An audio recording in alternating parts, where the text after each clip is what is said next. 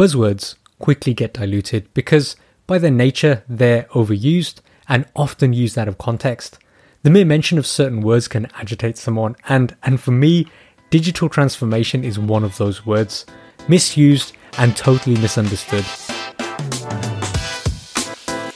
This is Bobby, and welcome to another episode of the IT Contractors Podcast. This is a show where I share authentic stories covering almost two decades of hard learned lessons. I take you from my grassroots of being a systems engineer straight into the boardroom with messages that are agnostic, allowing you to apply those to your professions, your business, and even your personal lives. In my last episode, I provided an insight into the history of the digital transformation, and today I want to look at this from a different angle.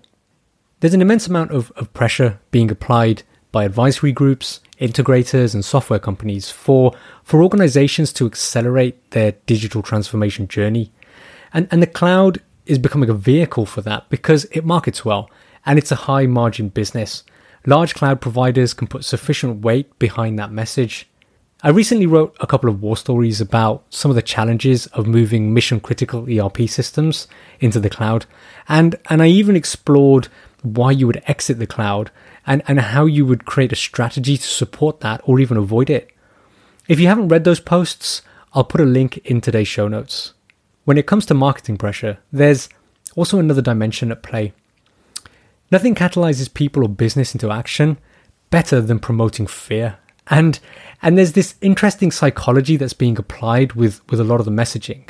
And it's it's based around this notion that if you don't adopt the cloud and these new technologies, such as AI and machine learning, then, then your business is going to get outpaced by its competition. Over the next two episodes, I want to challenge this and look at how two very different companies have, have responded to their market being digitized around them. One has had the rug pulled from underneath it, and, and the other has always intentionally stayed behind the curve, and both are leaders in their market. And, and the exam question that I want to explore is Are all digital transformations created equally, either within a sector or across sectors? And I don't believe they are, but the marketing hype doesn't really give us that view. This is part one of a two part episode, and, and today I'm going to take you on a tour of the bookstore and, and explain how the bricks and mortar bookstore didn't actually have to change much to challenge the digitization that Amazon brought to the market.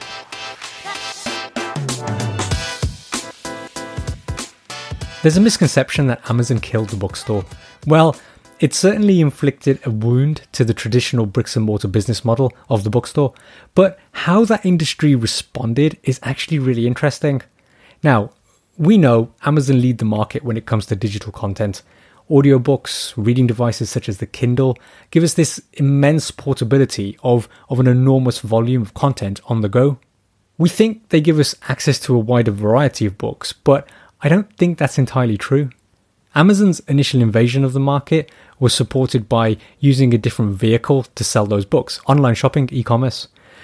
But they also deployed a strategy of undercutting prices, even to the extent that they were making a loss on whole volumes and libraries of books. And this certainly damaged the traditional business model of the independent bookstore, but it allowed them to absorb a huge portion of the market. But the traditional bookstore model soon recovered, and it didn't have to change much to do so. And there's a really good reason for that because it actually comes down to the fact they focused on the customer experience, the people. And I constantly talk about people and process when it comes to transformation because people and process underpin a good business transformation. I have this affiliation, you could say, towards small independent bookstores. And you find them in every town, every city, little nooks where you can source rare editions of books that you, you just can't source online. But there's also this buying experience that you can't experience online. And it's that buying experience that, that big chains such as Waterstones or Barnes & Noble in the States effectively put back into their bookstores. That's how they challenge digitization of the market, not solely by focusing on technology. And let me explain. There's an emotional connection that you get when, when you search that bookshelf and something immediately gets your attention. And then you, you slide that secondhand book off, off the shelf, probably for the first time in years. And as, as soon as you open the book, there's a musky smell that immediately hits you. But for me, it's the inscription. There's either an owner's name, a year, or even a message to the owner because, because books are often given as, as gifts. And it's only at that moment that your relationship with that book starts. You're not just buying the story within the book, you're buying the story of that physical book itself. And, and for me, and I suspect others, that's all part of the overall buying experience. That's an experience you can't digitize.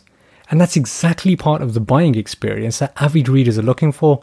They want to hold books, they want to search them, they want to smell them, and they want to connect with that physical book. And, and to do that, they need to feel the energy of, of the bookstore. Like minded people searching for books and sales assistants that read and know books, supporting that overall buying experience. And I always say it comes back to people and process. And transformations are always about putting people and process first. The ironic thing is, it's, it's those principles from the independent bookstore that those big chains put back in their stores. And it was those independent bookstores that felt most of the impact by that invasion of, of Amazon on the market. And if I just reflect back at that shop floor again, that focus of people was really important. So they reinvented the, the shop floor, how people navigate that shop floor and how they search for books. And and I've seen it myself when you when you slide that book over to the sales assistant to to purchase it. Um, they they'll provide a recommendation either about the book or or anything else that you might find interesting. And like I say, you can't digitize that experience. And I and I remember actually, um, I worked at a global publishing house um, a few years back on a tech project, and they they used to have authors doing book signings in, in the main reception of, of the office building. And, and that was quite a surreal um, experience. So I'd walk in in the morning with my cup of coffee and you just pick up a book, something that you might be interested in, and get the author to sign it and walk away with a book. And you didn't even have to pay for it. But the interesting thing was that you, you were in this environment of creative people. And there's that buzz that technology can't necessarily replicate. Of course, those big bookstores did have to also go online, and, and e commerce was part of their transformation strategy. But in my opinion, I don't think that was necessarily the key aspect to their success. They simply just needed to reinvent that customer experience, that physical experience back in the store. Now, of course, Waterstones, Barnes and Noble, are all likely to be doing the right things when it comes to, to digitizing their back office, um, improving supply chains, distribution, logistics, and, and most obviously e commerce. But focusing on digital technology alone wasn't the most significant factor in, in their survival and, and success. It was all about reinventing the customer experience back on the shop floor. I'm not going to venture into speculation around how the the bricks and mortar model of the bookstore is is going to survive post pandemic. That's out of the scope of this episode. It's been really interesting to explore this today. And and in the next episode, I'm going to explore an organization that point blank refuses to follow that digital curve. In fact, it purposely stays behind the digital trend. If you've enjoyed this episode, please leave feedback. I would love to hear from you. And feel free to recommend the show to your friends and colleagues. And if you're not already subscribed, hit that subscribe button so you're notified once new episodes are released. If you have any questions or any topics that you'd like me to discuss, then feel free to get in touch.